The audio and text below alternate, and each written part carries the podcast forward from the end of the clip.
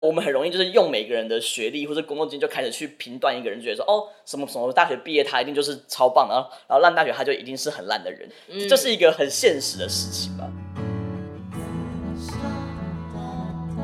我想要当我人生的女主角，不行吗？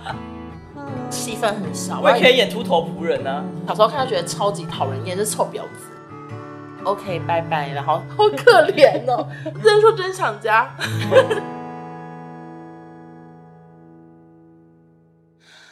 欢迎收听紫砂欧娜，大家好，我是欧娜。上礼拜呢，因为就是我想要过生日休息一下，所以少更新正式集一次，然后我是改更新晚安直播。那这礼拜就是再度的回归正式集。然后这个主题呢，每次直播啊，或者说有时候开问与答，都很多人希望我跟男友来聊，就是关于推荐的电影。大家都知道，我自从来美国之后，我真的是看了好多好多电影。呃，不瞒各位说，就是有非常多部电影，我人生真是从来没看过。我也不知道我小时候在干嘛，我可能都在看卡通。《笑傲江湖》、《新蜀山剑侠》、《还珠格格》一二三、《天上人间》这，反正我就是可能都在看这些东西。所以其实很多你们可能从小在电视台常常看到的电影，我真的是一部都没看过。尤其是老电影，我以前真的是完全没有兴趣。然后男友呢是一个非常爱看各种老电影的人，所以他准备了很多电影，就是要等我来美国的时候跟我再一起看这样子。除了让他在这一集介绍他最推荐的几部电影，人生必看几部电影之外，我自己本人也准备了几部我人生必看电影。但是我是有点怕大家听到会噗嗤一声，想说欧娜介绍电影这个水准比较低，也 有几部电影实在是太通俗了。不过没关系，因为是我人生最爱，所以我等一下也是会介绍给大家听。好，马上来欢迎紫砂。对于这集主题有信心吗？还好。但是我觉得你刚刚讲的还是有点不对。怎样？其实我并没有特别爱看老电影，我是爱看电影，但是因为好看的电影本来就没有那么多，所以就只好一直越来越往回去看呢、啊。因为每年好看的电影、经典的电影就那么几部，对啊，uh -huh. 会越看越旧啊，所以并没有特别在看旧电影。可是我跟你看的所有电影几乎都是二十年前的，有些电影它就是经典的、啊。好，那请问你今天准备几部要跟大家分享？我们不就说好一个人五部吗？啊，对对对对，是说好一个人五部啦。那我先还你先？都可以啊。好，你先好了。五个嘛，我就大概选了五个比较不同类型的吗？嗯，嗯，就我有国片、爱情片、科幻、剧情跟鬼片。那你先推荐国片好了。推荐的第一部是《喜宴》，是李安的《喜宴》吗？对，《喜宴》呢是李安很早期的电影，然后我当然以前就听过说哦，李安有一部电影叫《喜宴》，很好看哦，但是我从来没看过。他在讲说有一个台湾人，他是男同志，他在美国落地生根那边工作，然后他就是还有一个外国男友这样子，他在那边呢就是有一个男友同居啊什么的，可是他的家人都不知道他是 gay，因为他从小就是家里的独子。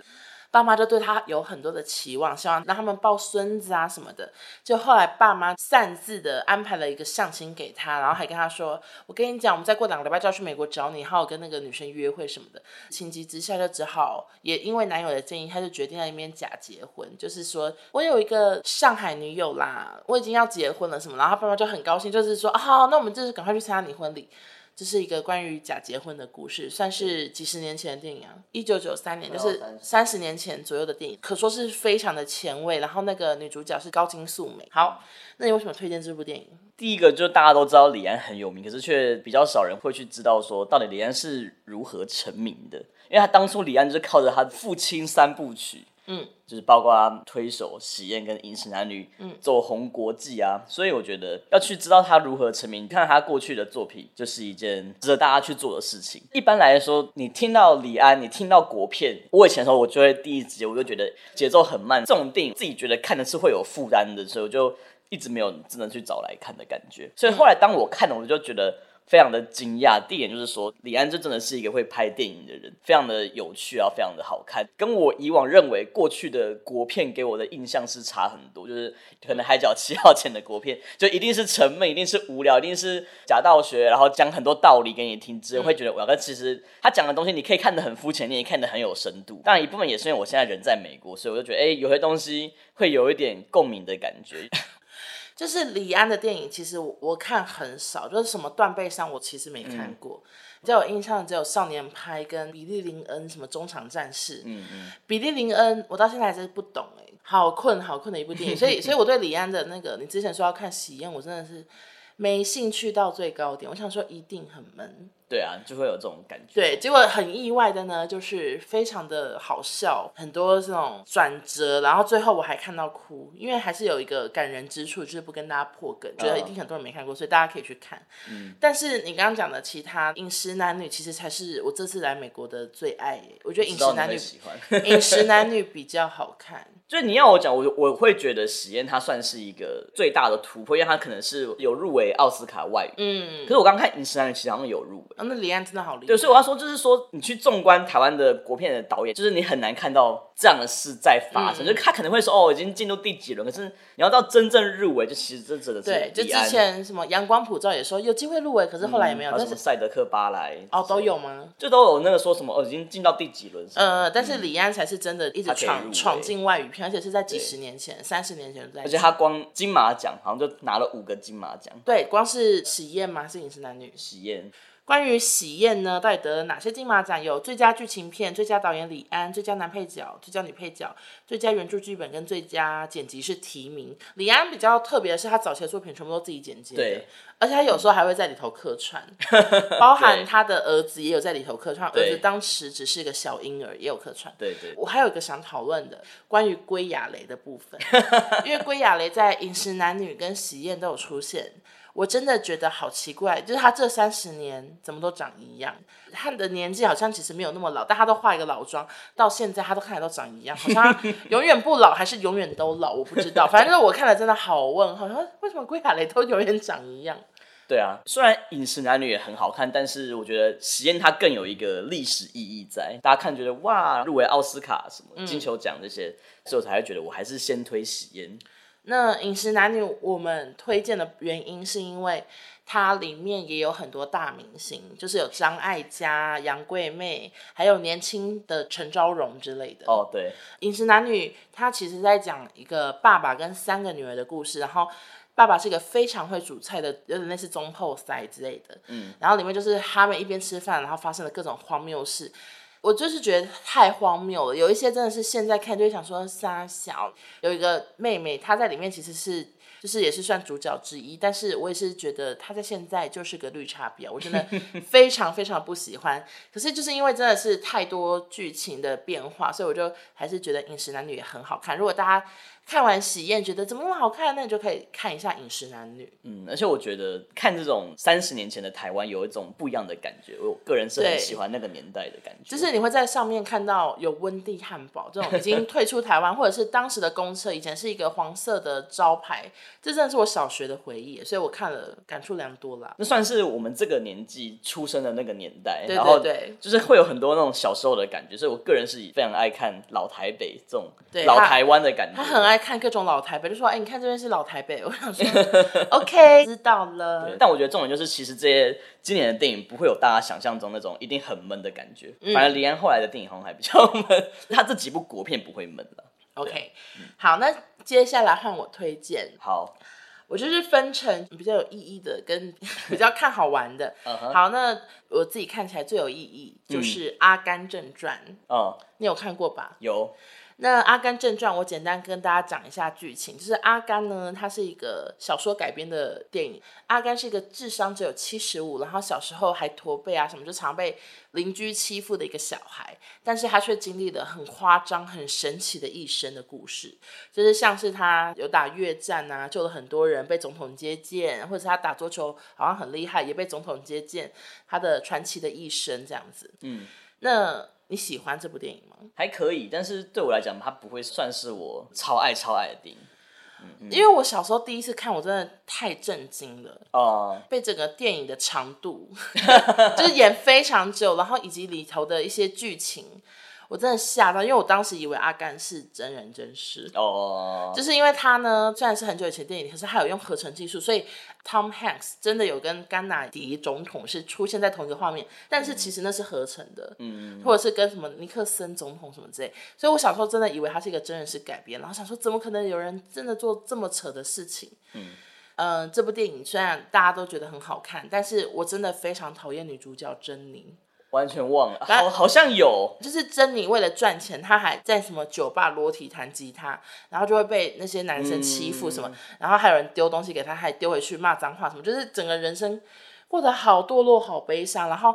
阿甘每次都是最单纯的心情去找珍妮，可是珍妮永远都有另外一半，或者是跟阿甘上床完，珍妮就消失什么的。嗯，对。我小时候看珍妮，我真的是看不懂，想说阿甘为什么要爱她？阿甘好喜欢坏女孩。我就觉得这个电影就是想要跟大家知道说，就是你知道，永远都要保持一颗纯净的心。对，纯净的心这种感觉。它是一个好的电影，我知道它很有名，然后得很多奖。嗯，但是对我来说就是没有亮点。很多亮点，我觉得很多亮点。你觉得很喜欢？对，可是我觉得啦，很多电影就是你小时候看跟长大后看的感觉会差很多。可是《阿甘正传》是我少数小时候到现在，我只要在电视上看到，我就会再看一次。没有，因为《阿甘》就是我长大后才看的。好，那你应该要小时候看。对。而且《阿甘》还有一个我觉得很感人的部分，就是他其实，在打仗的时候，他是很被士官长欺负的。嗯嗯嗯。可是当士官长真的被炸弹炸到腿都不见的时候，他还是勇敢的救他。就算士官长好了之后，一直怪他说：“你为什么不让我去死？”什么的，就很恨死他。但阿甘还是一直帮助他，还找他合伙。因为他就是有一颗纯净的心，没错，就是阿甘纯净的心让我觉得很想哭。那其实小说的阿甘呢，是跟电影中不太一样。就小说的阿甘，他其实是当上太空人、职业摔跤手和棋手，就下棋。这其实更夸张，对不对？对，他的电影好像是改编蛮多的。然后另外这部电影呢，列为励志百大电影。嗯。然后得过奥斯卡影片最佳男主角、最佳导演、最佳视觉特效、最佳改编剧本跟最佳剪辑，就是一个真的得了非常多奥斯卡的一部电影，所以我真的很推荐大家。但是关于励志百大电影，其他九十九部啊，我真的只看过《真善美 》，我觉得自己好可怜。对对对。像什么抢救雷恩大兵，你看过吗？都是太小的时候看的。雨人好像或是看了又忘了。然后辛德勒的名单，这我没有看。反正这些都有列在百大励志电影，嗯、但我真的是一部都没看过。嗯，那关于他们里面有个名言是：妈妈常说，人生就像一盒巧克力，你永远。不知道会得到什么，它是一个百大电影台词排行榜中的第四十名。你对于这句话有什么感想吗？看过很多人放在 IG，哎、欸，可是我小时候看不懂哎、欸。哦，真的哦。我想说啊，妈妈常说人生就像一盒巧克力啊，巧克力就是巧克力，怎么会不知道里面是什么？没有啊，因为美国巧克力里面会有很多口味啊。哦，是这样子哦。那、啊、对啊，你现在不，你现在现在才懂吗？哦，榛果啊。OK，好，原来就是只是这么简单意思。对，意思就是说，永远不知道接下来发生什么事。OK，但是要一直保持乐观的心。好，那你的下一部推荐电影是什么呢？推荐的是爱情片。什么？我们还没看过，叫《克制化女神》。我觉得你就是喜欢冷门的片，真的没有啊！实验这么多人都喜欢，还得这么多奖哎。嗯，但是克制化女神我很推荐的原因，那就是因为她在演的其实很简单，她就讲说哦，有一个好像是作家吧，然后他就是单身一个人，然后他觉得很孤单，想要交女朋友，就写了一个女主角。就是，然后是完全按照他喜欢的类型、喜欢的个性，然后去写的。嗯，对，那个女生就出现在他家了，这样，嗯、所以他是一个这样的故事，所以他叫克制化女生。那谁演的？我想都是一些很冷门的人的吧。我觉得不是有名的人，都不是有名的人。OK，然后呢？讲不出来是谁。我只能说那个海报很有名啊，真的吗？那个海报我看过，一个人抱着一个女生，然后跑步的感觉。因为我觉得这部片是片名取的怪怪，听起来会觉得很 low，可是它非常好看。你怎么没有带我一起看？嗯，就不想跟你一起看。为什么？因为我觉得他这部片写了一个我觉得最真实的东西，就是显示出很多情侣相处久可能会遇到的状况跟人会有的反应。就像是他可能久了后，女主角她可能想要跟更多人认识，跟更多人相处，但男主角他可能就是一个宅男，他非常的有控制欲，他就会不准你怎样，不准你怎样。女主角就说为什么不行？我是我自己。然后他就会说不行，你就是我创造出来的，你要听我的。女主角就被迫又变成一个他喜欢人的样子。就是一种对，就它就是一种讽刺啊，就是说人在感情里的时候，会一直去想说，为什么对方跟我自己想的不一样？为什么他不能这样，不能那样？然后他其实是写出了这样的一个故事，所以我觉得嗯，非常的好看，就有一个蛮有寓意的感觉。那你为什么不想跟我一起看？你是不是觉得我看完之后会觉得我是那个被控制的人？对，我怕你会想说，你看，你看这样子，我想说我不要跟你看。我觉得我想看呢。哦，我都是自己一个人看，而且我自己一个人看了好多次，大概三四次吧。那你怎么没有反思说，好的，我也不要这样管女友太多？你到底管我什么？我也我也其实也没有真的要再管什么，我就是那一种会很去寻求，我很希望我们两个的想法是一样的。啊，如果我们的想法不一样，我就会很想去知道你为什么你跟我不一样，我就想要去了解你的想法为什么能跟我不一样，我就会很 struggle，我就是有点偏执这种人，所以我看这部片就特别有感觉，就要一直反省自己说，你知道不要那么的觉得两个人想法一定要一样，要尊重每个人的独立思考啊。对啊，对啊，就是这样，你应该要这样子想，没错。那所以这部电影就是今天晚上来看一下，我来看看我跟女主角是否有什么雷同之处。好啊，我觉得大家会蛮想看的，听起来挺好。我觉得很好看，它只是名字取的怪而已。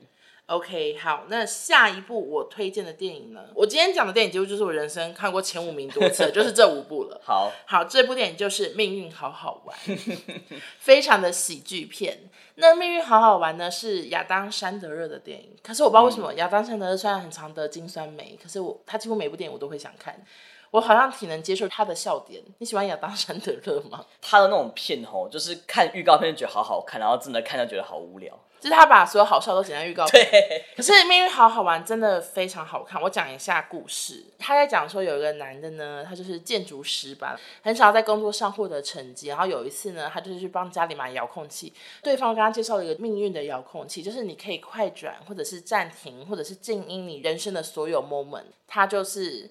拿了这个遥控器之后，他就开始也是先控制他老婆，让老婆不要跟他吵架，按静音。如果他们做爱，他觉得好累好麻烦，他就按快转什么什么。工作一直没有升官，他就按快转。就最后他就是人生会一直被那遥控器操控。他就是有时候突然他也没干，就被快转到十年后，他又错过了人生非常多的事情，然后觉得反思自己。虽然听起来有点可怜，但是其实是一个喜剧电影这样。嗯，我大概看过一百次了，我真的有看超多次的。你喜欢吗？我就只看过一次吧。很好看。哦、嗯，嗯，就是觉得哦，嗯，知道了。人要把握当下。对，他其实就是在讲 人要把握当下，因为他那时候被快转的时候，他的躯壳其实还在，可是就是会有点像自动驾驶功能，就是他的意识不在，所以他错过人生很多事情。那我就来跟大家讲一下，我最最最最喜欢的段落呢，他后来就是莫名其妙，他儿子也长大成人。然后儿子就跟他说：“爸爸，你怎么还在讲爷爷呢？爷爷已经过世了，就是那个亚当·山德勒的爸爸，其实已经过世。这样，然后他就决定呢，要回到最后一次见爸爸的那个时刻。然后这个时刻呢，就是他爸爸又来找他，他正在很忙碌的工作。然后爸爸就是觉得他很忙，心情闷闷的，就说：‘我变魔术给你看。’这样就变了一个小时候的魔术。然后就哭了吗？就有点想哭。然后，然后干嘛笑？”亚当·山德勒呢？因为他工作太忙，而且外加他那时候正在被自动驾驶中，所以他其实他完全不理会他爸爸。然后那个遥控器就是让他用平常的死样子呢，就回应他爸，就是说不要再变了什么的。然后他爸就很落寞说：“OK，拜拜。”然后应该是有说爱你或什么，可是亚当现在就是完全没回应，继续埋头苦工作，按遥控器按暂停，然后他就他就去。你有想到？我觉得好感人，泪流满面嘛？然后他就去拥抱他爸，然后就说我爱你，然后再按暂停，然后再好可怜哦，他就再倒带一次，然后又说我爱你。我觉得怎么那么感人呢？然后我那时候在电影院看，我就哭到不行。后来每次看都会哭啊。你现在是讲你要继续主持吗？就真说真想家。是哦，就觉得那个地方最好看，推荐给大家。嗯、就是那个我亲情，我真的受不了。哦，你那时候看到没有觉得感动吗？没有印象嘞。对啊，就是它里面有爱情，也有他跟他小孩。可是他跟他爸爸真的是我每次看都哭。我昨天查资料也哭，像不像疯子？哦、子啊！我就觉得怎么那么感人呢？因为我觉得，因为我本来就是很珍惜每一个当下的那一种人。就我，我常常在这个时段都还没有结束，就开始在怀念这个时间。他对我来讲，他跟我讲大道理，我早就都知道了。就是这大道理知道，可是这个事情就是很多小孩都会做啊，就对爸爸妈妈不耐烦。就算我知道，我还是会对我爸爸妈妈不耐烦。我也是，可是 可是我就在想说，哦，对，就是好多时候我也是对爸妈不耐烦，然后错过了一些时刻。对啊，那那怎么办呢？只能珍惜当下、啊。对，就是看完之后就觉得，嗯，要珍惜当下。好，那顺带一提呢，这部电影也是亚当·山德勒 首次入围的电影，获得奥斯卡入围，因为他永远都是得不到，就是得金酸梅。嗯、入围呢，奥斯卡最佳化妆奖其实跟他也是没关系。OK，介绍完毕，下一部你的电影是什么？我我擦擦泪啊！我想要推荐的就是《千钧一发》吧。这一部是我来美国后你带我看的第一部电影。对。然后那时候他跟我说是几年前电影，我真的是他说 I don't care，因为你就一直在主打你不看老电影。我真的不看老电影，因为我觉得最大原因，我觉得是因为我觉得画质太旧了，根本还好。然后或者是科幻片，他说二十几年前科幻片也太好笑了吧，一点一点都不科幻，没成本，嗯、结果超好看，《千钧一发》真的超好看。来，请讲剧情。哎、啊呃，这部片好好像有被誉为是最接近未来的电影。对，嗯。因为他就是有在讲说哦，后来的人出生都是用人工受精，我就先先选好你的 DNA 什么的，对对对，因为就像我们现在都可以知道我们的 DNA 每个细项它可能会有的特征是什么啊，嗯、他就可以提早帮你选说哦，他不会近视多高之类的这种，他、啊、就是一个这样子的未来。嗯、然后主角他是一个自然生产的人。在那个世界呢，是比较少数的，嗯、就大家都是配好的基因，对，配好基因都是一百分，但是那些自然生产它可能会有一些缺陷，例如说它就是大近视，它就是长得不高，然后它可能被列为就六十分劣等的种族的感觉，就是对对，在那个时候已经没有种族之分，而是大家就会认为你的基因烂，好基因跟坏基因，然后那些烂基因的人，他们就会一辈子都没有办法翻身。因为他们就是会被打找不到好工作，因为就他们也说哦一样，我们面试都是一律平等的，但是他们最后都还是会知道，其实你的基因是几分，然后来评断要不要雇佣。好，嗯、最神奇的是，像是拿你的口水或是血就可以，然后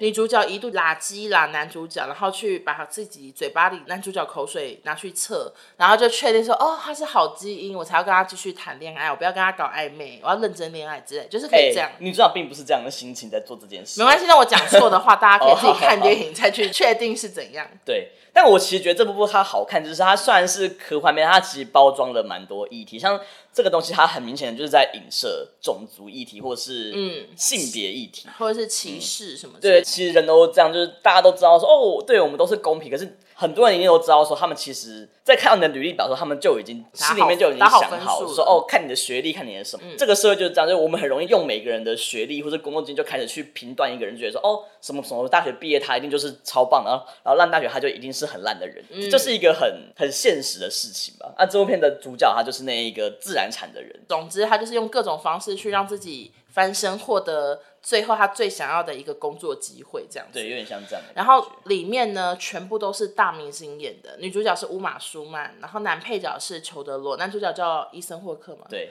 对，然后伊森霍克跟乌玛舒曼后来就真的因为这部电影谈恋爱、结婚，还生了一个女儿，女儿有演《怪奇物语》。对，大概是这样。然后。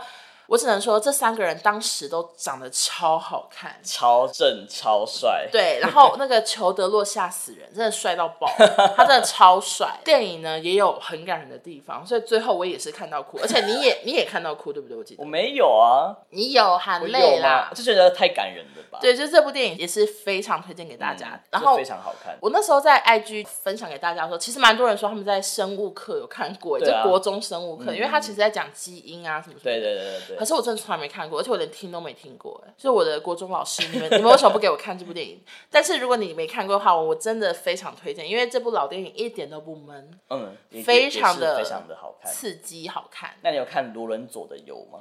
这个以前很红啊，上课一定会有有上课有看罗伦佐的有，而且罗伦佐后来是不是有点争议？我记得好像有吧。然后那时候我们的自然老师还在课堂上播，说他当时有多支持罗伦佐，然后他捐多少钱，然后就很难过，说有争议什么的，我觉得印象深刻。好的，好的。好，那下一部我推荐的电影呢？啊，我觉得一定是每个人听到都说好，我哦，那我已经看过十次，真的不用推荐。就是穿着 Prada 的恶魔，我真的好爱这部电影哦，它是我人生就是前三名吧，永远、嗯、百看不厌，每次看到就是再看一次。这个穿着 Prada 恶魔，他在讲一个松松的女生安小安，她就是为了想要当记者，所以她要多一点实习经验，所以她就去类似。Vogue 的那种杂志工作，帮最大的老板总编辑工作，这样，然后总编辑怎么整他，就说我要看还没出的《哈利波特》，我要吃早上七点我要吃牛排之类的，就是整他，然后最后他如何用自己的能力啊，然后去让那个梅丽史翠普对他心服口服，心服口服嘞，心服口服的故事，然后就是里头非常的时尚，又有爱情，又有什么就是。很多人爱看，你有看过吗？有啊，谁没看过穿着 Prada 的？那我还推荐这部，但是我可以跟大家分享一下我在里头的一些小感觉。首先呢，其实我以前工作很忙的时候，我都把自己当安内哦。就是他常常为了工作就快要发疯，因为那个老板可能是 K 笑这样。然后我以前也是这样想说，我就是小安，制作人就是那个梅丽史翠普，我要克服他所有的要求。虽然我我可能没办法安排私人飞机，但是我都很努力的找素人，要让制作人心服口服。然后那时候因为真的是每天都上班到半夜才回家。然后我家很乱，然后我记得里头的那个 Nigel 曾经跟女主角说：“当你觉得世界快毁了，代表你快升官。”然后那时候我都觉得，嗯，我家越乱，代表我工作越顺利。其实没有，可是我家真的超乱，但我都在安慰自己说：“没关系，小安家一定更乱。我家垃圾很多没丢，没关系，工作根本都没升官，也没有加薪，就薪水还是很低。”但我那时候都在安慰自己。他是在纽约吗？哎，好像是。那你真的去纽约，你有觉得自己是安吗？没有诶，因为安在那边穿的非常时尚，他时尚到爆炸，嗯、就每天一套名牌衣。可在那里穿名牌衣，只觉得会被抢劫吧，就是那边治安又不好，晚上那个八加九好可怕，纽约八加九真的好可怕，一堆年轻小孩在那边聚集，然后毒品味超重，然后又飙车、翘狗链。在表演翘狗链给所有人看，就好可怕啊。嗯，我刚好提到衣服嘛，其实这个电影呢，因为背景设定在美国的时尚行业，所以大部分的设计师或者是时尚名人都不想跟这部电影合作。担心呢，会让 Vogue 的真正的主编安娜会不满，因为很多人都说这个小说就是在影射 Vogue 的那个主编。小说的女主角是真的有跟安娜是以前是她助理，所以大家觉得 OK，你就是在写她。虽然小说的作者是没有正面的承认这样，安娜一度也是听说不爽，所以很多时尚设计师都不敢在这个电影里出现，但是他们却。很乐意把所有他们的衣服啊、什么配饰都租借给这个电影，所以这个电影一度是影史上服装造型价值最昂贵的电影。跟大家分享一下这个小知识。我、嗯、你有没有觉得这部电影那么红，其实就是因为是安海瑟薇演的？我觉得梅丽史翠普就是每个都很加分，然后是要这两个人，好像那个时候安海瑟薇她还不是那么的红吧？他是因为这部电影又更红。对对对，就是我觉得他演的很好，有个女配角后来也也蛮也是女主角了，就是也演很多、啊、嗯嗯，然后我就觉得这部电影就是靠这个很加分。而且外加女生就是爱冰冰冰冰时尚的东西，他们讲那些包包，我就是啊、哦、好想买，或者是那些衣服就好好看这样，嗯、就所以很多女生都爱看。里头女生后来有点搞暧昧的那个作家，长得好像法比欧，有这种感觉吗？根本不知道法比欧是谁。好，抱歉，我你来美国太多年，可能不认识法比欧，就是长得很像。好，跟大家聊完了，那下一部你推荐的电影是什么呢？剧情片。什么呢？顶尖对决。好好看，就是以前我常看到什么电视在播，从、嗯、来没看过。嗯，我想说，不就两个魔术师吗？谁在乎啊？好好看，就是两个超级宇宙无敌强的魔术师。我跟他们两个抱歉，而且都是大导演，然后也是大咖演。这个导演后来拍过什么电影？星际效应啊，还有嘞，最红的就是星际效应。没有那个啊，全面启动对啊，全面启动哦，还有天能啦。哦，我也喜欢呢。我真的假的？我跟你讲，天哪，完全看不懂啊！你看不懂，喜欢个屁哦！我就觉得很剧情很特别，可是我看不太懂。哦，对哦，还有。蝙蝠侠、黑暗骑士三部曲，黑暗骑士我超爱，所以这导演真的很厉害。他是大导演，那男主角是那个休杰克曼，跟就是演黑暗骑士的那个男主角，对，女主角黑寡妇，对对对，一直讲不出大名字，史嘉蕾啦，史嘉蕾·乔安森。那这部电影呢，简单跟大家讲，就是在一个好久以前的年代啊，这到底是对啊，就还在骑马车的年代。然后当时有两个魔术师，他们原本都是谁的徒弟，然后后来两个都变很厉害魔术，然后一直互相的 PK，对，超级好看，对。然后最后是一度到。非常科幻，嗯、也算可以这样说。然后结局是吓死人，这样子，嗯，非常好看，真的不能跟大家爆雷耶。对啊，这部片就是都不能讲，因为这部片它其实就是用一个变魔术的手法，它其实很妙，就是说它就是用变魔术的手法在拍这部电影。就让你前面看，哦，这是什么，那是什么，然后之后就知道，哦，它是怎么用。全部串在一起的时候，对对对对就是一种毛骨悚然的感觉。对，就诺兰就是一个非常厉害的导演，对，就是他是非常非常厉害跟有名。就他从他最早红的那一部叫《记忆拼图》，我也没看过，对，但这部也很好看，让他成为大导演。也不知道怎么跟大家推荐，可以认识特斯拉是谁哦？对，这一部里面有个角色是特斯拉，他名字叫特斯拉，然后他就是安迪生的徒弟吗？谁？不是安迪生啊，安迪生是谁啊？发明灯泡那个爱迪生啊，我讲安迪生，啊，我就不知道你在讲什么。你说童话故事嘛？安徒生，啊，安徒生。然后特斯拉这个人，他就是鬼才，应该说是后对后来大家认为他是一个鬼才，但是他在当年就是一个被大家认为是怪咖，然后大家都觉得爱迪生最强，对，哦，然后所以到后来现在大家就开始在想要让特斯拉这个人被大家越来越认可，所以才会创了就特斯拉这个汽车品牌。特斯拉的老板，他就是因为觉得特斯拉是一个很值得被大家知道的一个伟人，所以他就创了这个车。但是现在的人还是只知道特斯拉这台车，不太知道特斯拉这个人。所以当你看这部《顶尖对决》的时候，你就可以知道原来又有这个人啊。对啊，然后那个时候你在看的时候，你还说特斯拉不是那个车吗？我还说你竟然不知道特斯拉是谁？哎，根本很多开特斯拉的也不知道特斯拉是谁。好，那在这边给大家补充一个小知识。然后《顶尖对决》听名字，我觉得是名字太怂哎。其实是中文的片名取的没有很好，因为中文片名就很爱顶尖，那个时候很流行，或什么神鬼，对，就是你说你看这个片名根本不知道他在讲什么，然后中国翻译也叫什么致命魔术啊，也会很怪，就是以为是什么魔术师的一个纪录片，对对对，但真的好看到爆，好，就是也跟大家推荐，就是他今天推荐了很多电影，我都跟他一起看了，所以我真的是也可以跟大家挂保证，今后跨这样。然后下一步呢，就是我要很快速的讲，因为每个人都看过五十次，就是《天生一对》，我最爱最爱的林赛罗韩的《天生一对》，我小时候爱到不行。我觉得很多小朋友女生都是因为《天生一对》才知道怎么穿耳洞，哎，哦，真的吗？就是 有一对双胞胎，林赛罗韩主演，他一人分饰两角，他们的爸妈离婚，然后两个双胞胎呢就被拆散，然后他们从来都不知道自己有一个双胞胎姐妹。直到一个夏令营才认识彼此，然后他们决定呢，就是要交换身份，让爸妈和好，真的非常的好看，而且很好笑。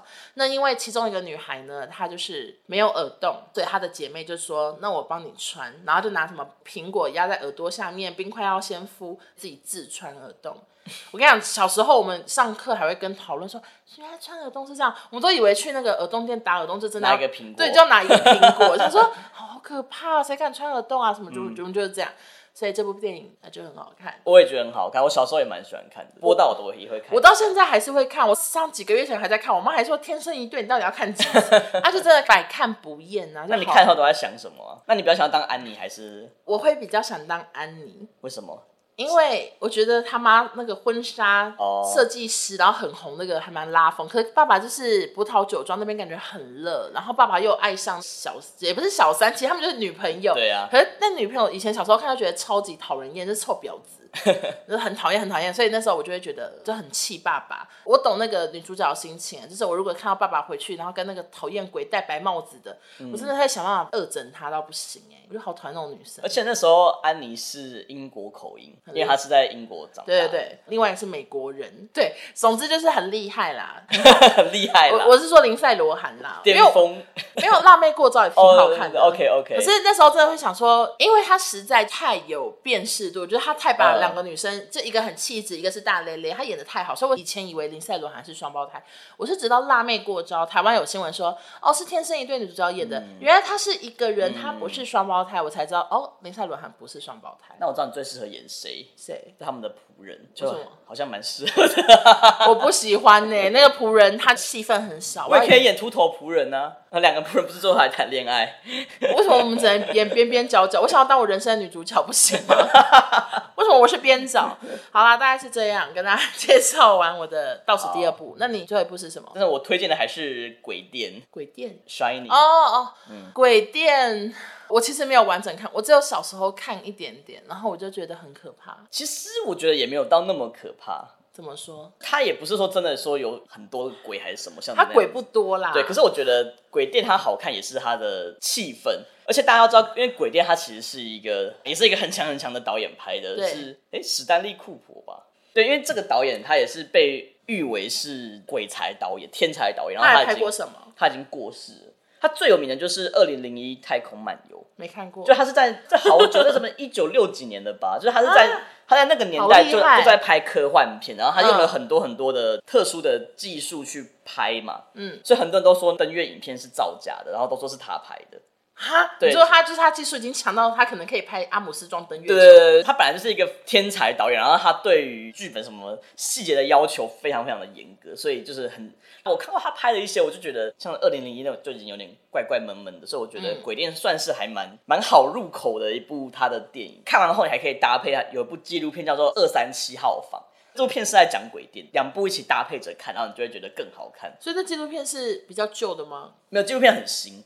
然后鬼店，我小时候应该没有看完完整，可是我有看《安眠医生》哦，我就觉得不好看哎。可是史蒂芬金就比较喜欢，因为史蒂芬金就是小说的作者嘛。哦，他比较喜欢《安眠医生》，然后因为他认为鬼店已经被改得四不像之类的，他不喜欢，对，他不喜欢。对，但是我非常的喜欢，因为这真的很很恐怖。然后尤其是后来那一部纪录片，他讲了很多导演的镜头语言，当然他在暗示什么，然后很多很多地方，嗯、然后就会知道说哦，原来是这样子啊，然后就觉得很可怕。因为我觉得这部片它最厉害的就是，你记不记得我们嗯。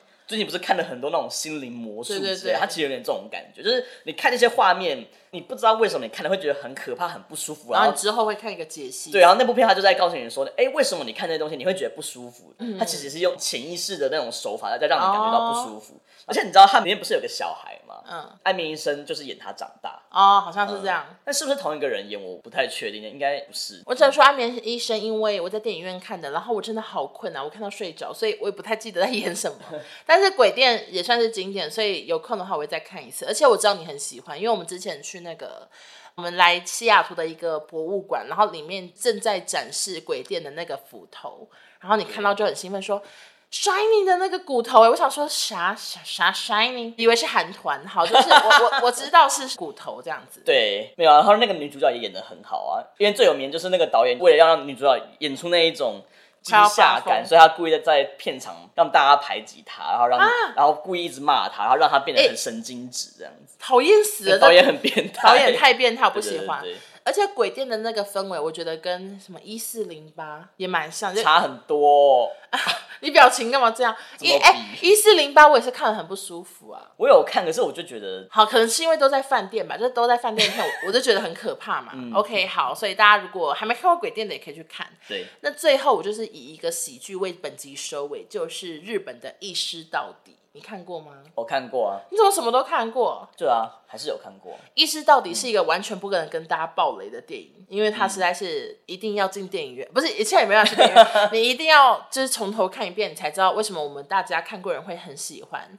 但是其实很多人都没有办法看到完，因为很多人在一开始的前半小时就离场了，他们看不懂。哦。我那时候看新闻，很多人说是在演杀小，头好晕，好晃，他们就走了。哦。但是意识到底精彩的就是你要从头看到尾，然后你就会被吓到。他说怎么那么好笑？然后那时候一尸到底在台湾还没有红，就我朋友说实在是太夸张，太好看。我就跟我妈讲，然后我们是五个人，全家五个人都去看，嗯，除了我爸以外，我们四个人都笑到拍大腿。哎，啊，你爸在干嘛？我就出来还问我爸说：“你是不是看不懂？” 然后我爸就说：“就是他大概懂。”我说：“怎么会这样？”然后我们其他人都笑到发疯。这样，这部电影它厉害的是，它成本只有一百万台币，嗯，但它的票房全球是九亿，就是真的是后来非常的红。那其实他到底在演什么？真的是麻烦大家自己去看，就是有一些僵尸的成分，大家可以自己去看。那我另外再推荐导演的另外一部电影叫做《特约经纪公司》，这里第二部吗？第二部，这你应该没看过。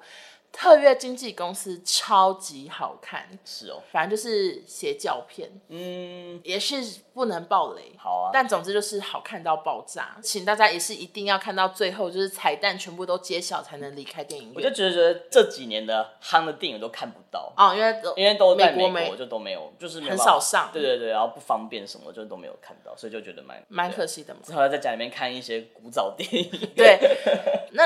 今天你推荐的五部，你最喜欢哪一部？如果就是人生就是一直看一直看，要再看二十遍的话，你会看哪一部？再看二十遍，我们一起讲。我猜你你最喜欢的，只能选一部。Sorry，嗯，好，一二三，千钧一发，猜错了。我就知道你会猜千钧一发，因为我觉得你看那部的时候，我感觉你比较感动啊。因为顶尖对决它的片长比较长，所以要一直重复看，可以一直看很多小细节、小细节。哦，千钧一发它是比较。一个肠子通到底，看完一次就知道了。好，那我再看一次。我真的觉得好难选，因为其实说实在，中间那三部纯粹搞笑的片。我可能都可以再各看十五次吧，就是真的非常喜欢。最喜欢的话，可能还是穿着 Prada 的恶魔，嗯，因为它好像感觉也是比较强，我也是可以看一些。就是反正我以前不太懂名牌，我就再仔细的看一下到底是什么牌子吧。嗯，好，那非常希望大家听完这一集可以去看我们推荐电影。你还有看很多老电影啊，是什么灵异第六感有的没的？对哦，什么灵异第六感、AI 人工智慧都是我这次未来总动员都是我这次来美国才看，嗯、以上都非常推荐大家看。可是可能。大家都看过，就说 说欧娜真是怂到爆，可是我就真的都没看过。看到看到很多布鲁斯威利，他那时候是最红的，对，他演好多有名的电影。对啊，好了，那就希望大家喜欢这一集。然后男友推荐很多电影都是冷门到不行，所以欢迎大家去看哦。也还好了。好，那就谢谢大家收听，我们下周见，拜拜，拜拜。今天呢是那个，你知道我要讲什么？等一下，我想一下。Are you ready? 好啊，你要说 Yeah，就是有一些僵尸的缘分，呃，僵尸的僵尸的成分。我想说，你要你想要插话吗？对，我想你要你要跟我聊是嗯？你要留点空拍给我呢，要不然我才能跟你搭话呢。那你觉得？哎，老了不重用。